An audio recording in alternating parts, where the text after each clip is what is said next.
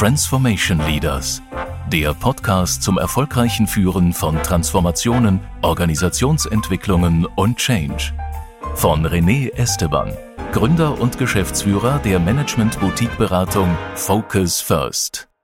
Hallo an alle Executives und Führungskräfte und willkommen zu einer weiteren Episode unseres Podcasts. Und heute zu Gast beim Transformation Leaders Podcast haben wir Tobias Günther, ein erfahrener IT-Executive mit über 25 Jahren Erfahrung. Und seit 2021 ist Tobias CIO bei Stada. Das ist ein führender Hersteller hochwertiger Arzneimittel im Private Equity Bereich. Vor seinem Wechsel zu Stada war Tobias auch in leitenden globalen IT-Positionen, unter anderem bei Schneider Electric sowie Procter und Gamble. Herzlich willkommen, Tobias. Schön, dass du da bist. Ja, hallo Rene und auch hallo an alle Zuhörer. Freut mich hier zu sein. Vielen Dank für die Einladung. Und sag mal, Tobias, wo befindest du dich jetzt gerade? Ja, ausnahmsweise in meinem Büro. Ja, ziemlich viel unterwegs ähm, und äh, speziell die letzten Wochen, aber heute ist Bürotag und äh, ich sitze hier und versuche äh, Sachen abzuarbeiten, die doch liegen geblieben sind. Ja.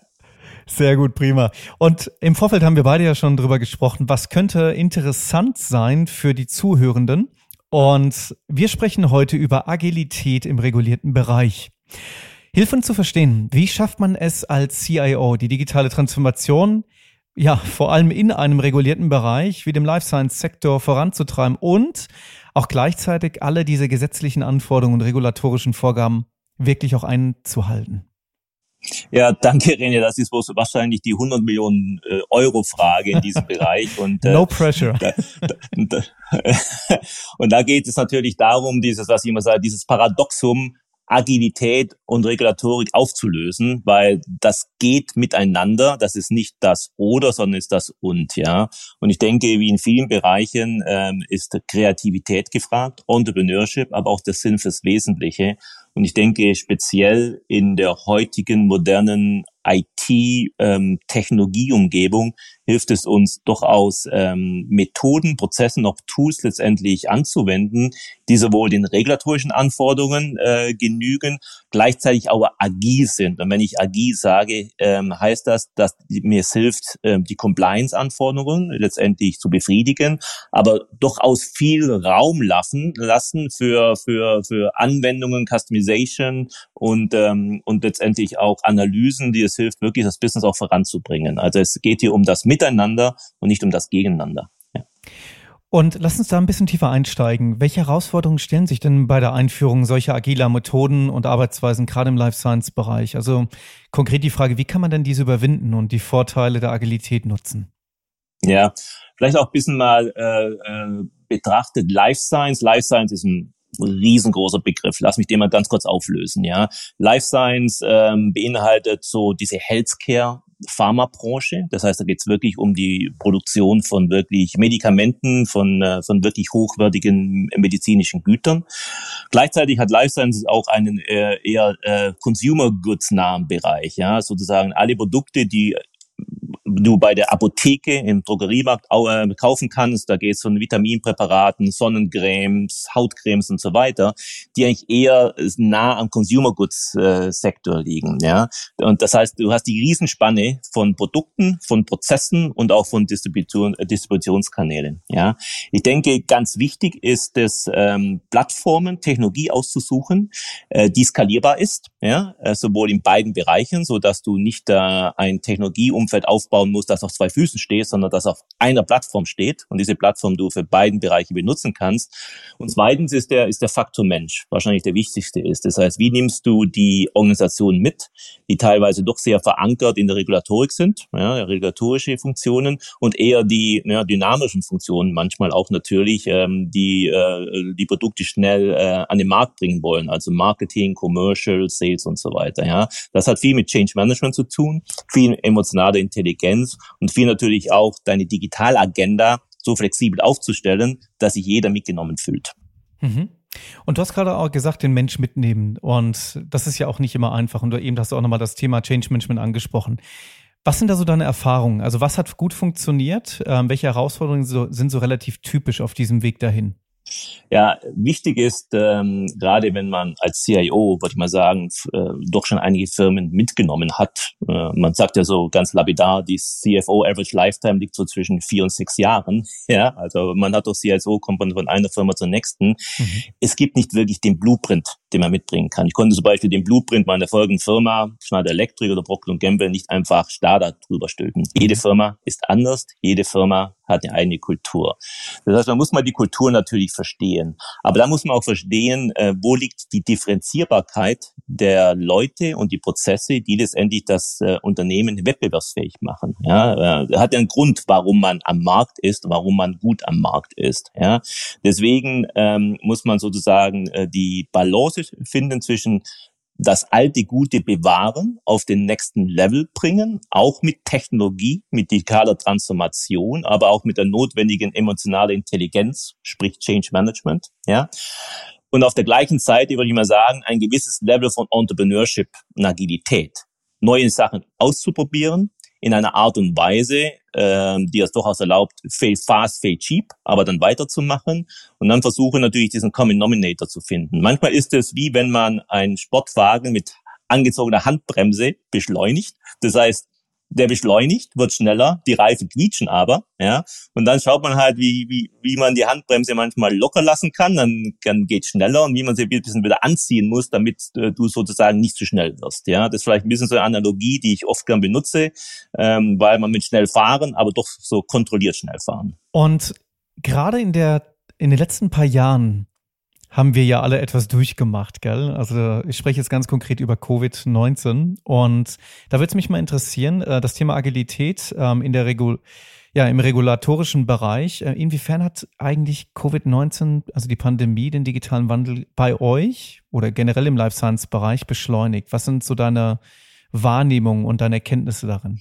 Ja, ich glaube, das äh, war definitiv ähm, ein Beschleuniger, den niemand erwartet hat. Ja, aber gerade in, in der, im digitalen Bereich äh, uns jetzt vielleicht auch hilft, Sachen schneller ähm, äh, letztendlich zu platzieren. Ich sehe da äh, zwei, drei Bereiche. Im Bereich ähm, Digital Workplace, ähm, im digitalen Teams zu arbeiten, virtuellen Teams. Das ist im Life Science Bereich oder Leute, die wirklich mit regulatorischen Prozesse zu tun haben, äh, doch schon noch viel sehr Face-to-Face Meeting Time natürlich ähm, ähm, äh, adäquat. Aber auch dort mit äh, digitalen Collaboration Tools, mit Digital Workplace Strategie hat es uns geholfen, eine größere Level von Effizienz in, in Meetings reinzubringen. Ganz klar, diese Adaption von diesen Tools hat enorm geholfen, aber auch Paperless Work. Ja, regulatorischen Bereich hast du noch viel mit Dokumenten zu tun. Sachen, die validiert werden müssen, Sachen, die unterschrieben werden müssen, Sachen, die abgelegt werden müssen. Ja, natürlich, wenn sich in Corona niemand treffen konnte, du warst nicht mehr im Büro, mussten natürlich äh, Methoden, Wege, Tools platziert werden, die es erlaubt haben, den Workflow zu platzieren. Automated Workflow, Automated Signature, Automated Storage. Und gerade in diesem Bereich hat sich viel getan auf dem Markt, aber auch letztendlich hat uns das geholfen, diesen digitalen Change im Unternehmen voranzutreiben. Mhm.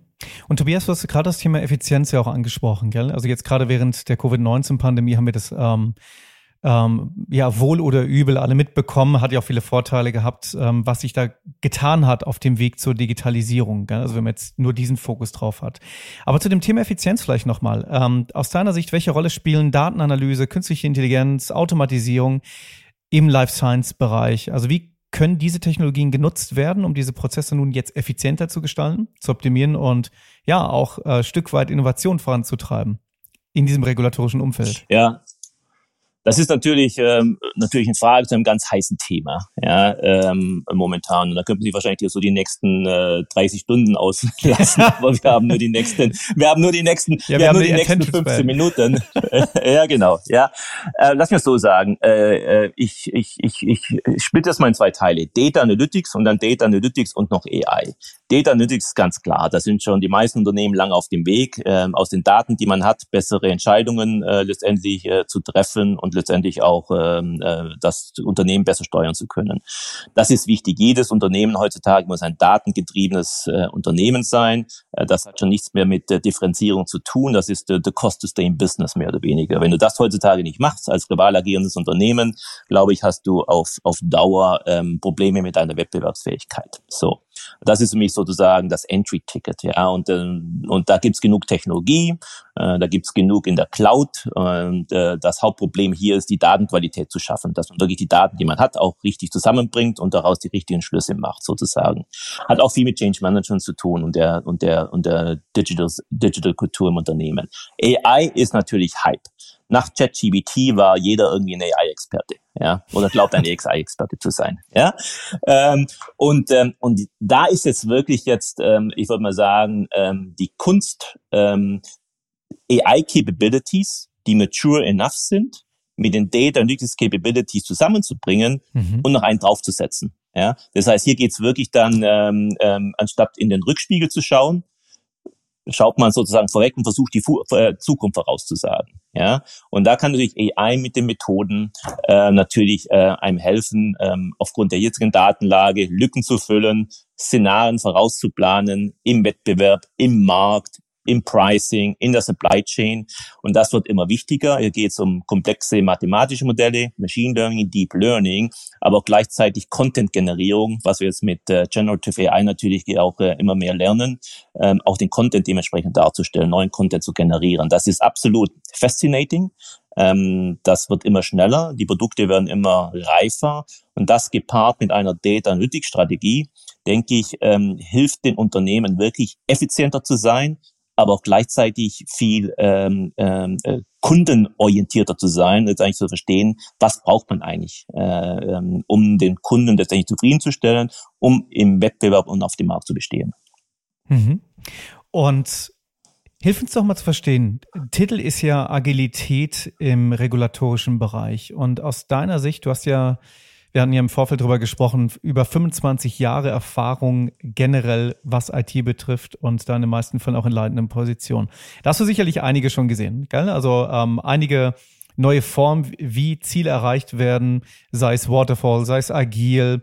Und aus deiner Sicht, wenn du das mal aus einer Vogelperspektive dir anschaust, welche Erfolgsfaktoren sind aus deiner Sicht entscheidend, dass man überhaupt agil sein kann im regulierten Bereich? Ähm, ich denke, das ist, ähm, das ist eine Kombination von ein paar Faktoren. Ich, der wichtigste, würde ich mal sagen, wie ich vorher schon erwähnt, ist die Änderungsbereitschaft.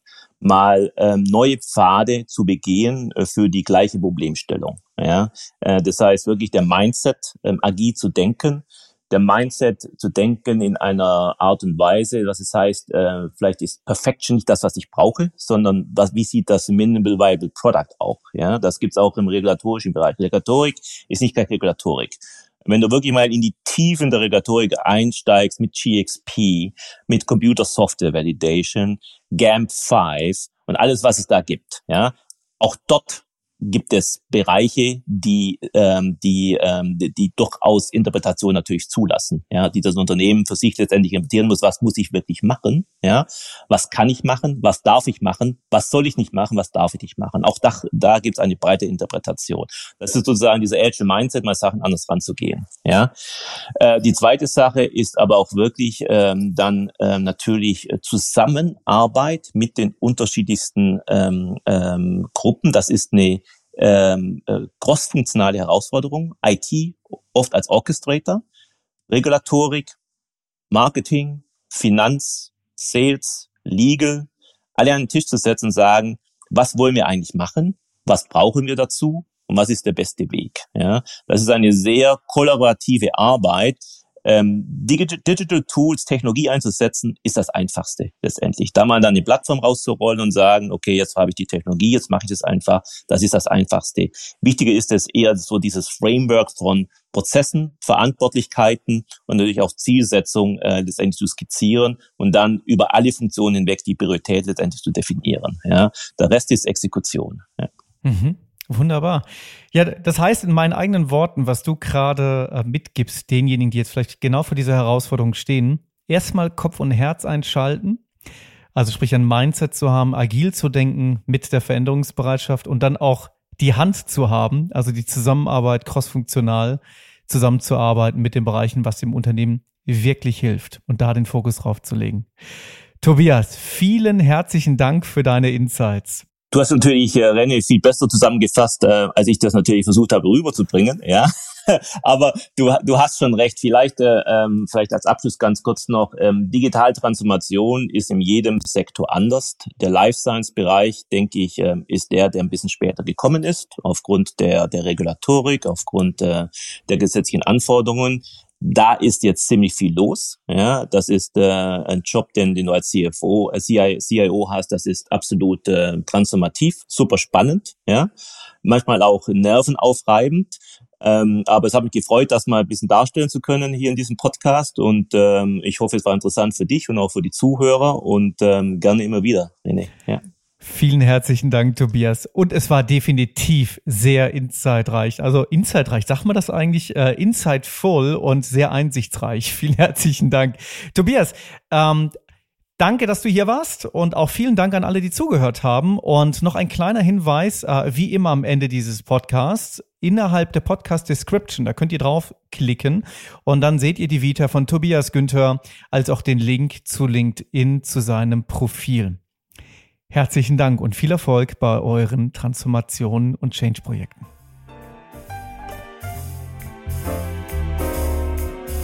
Transformation Leaders, der Podcast zum erfolgreichen Führen von Transformationen, Organisationsentwicklungen und Change.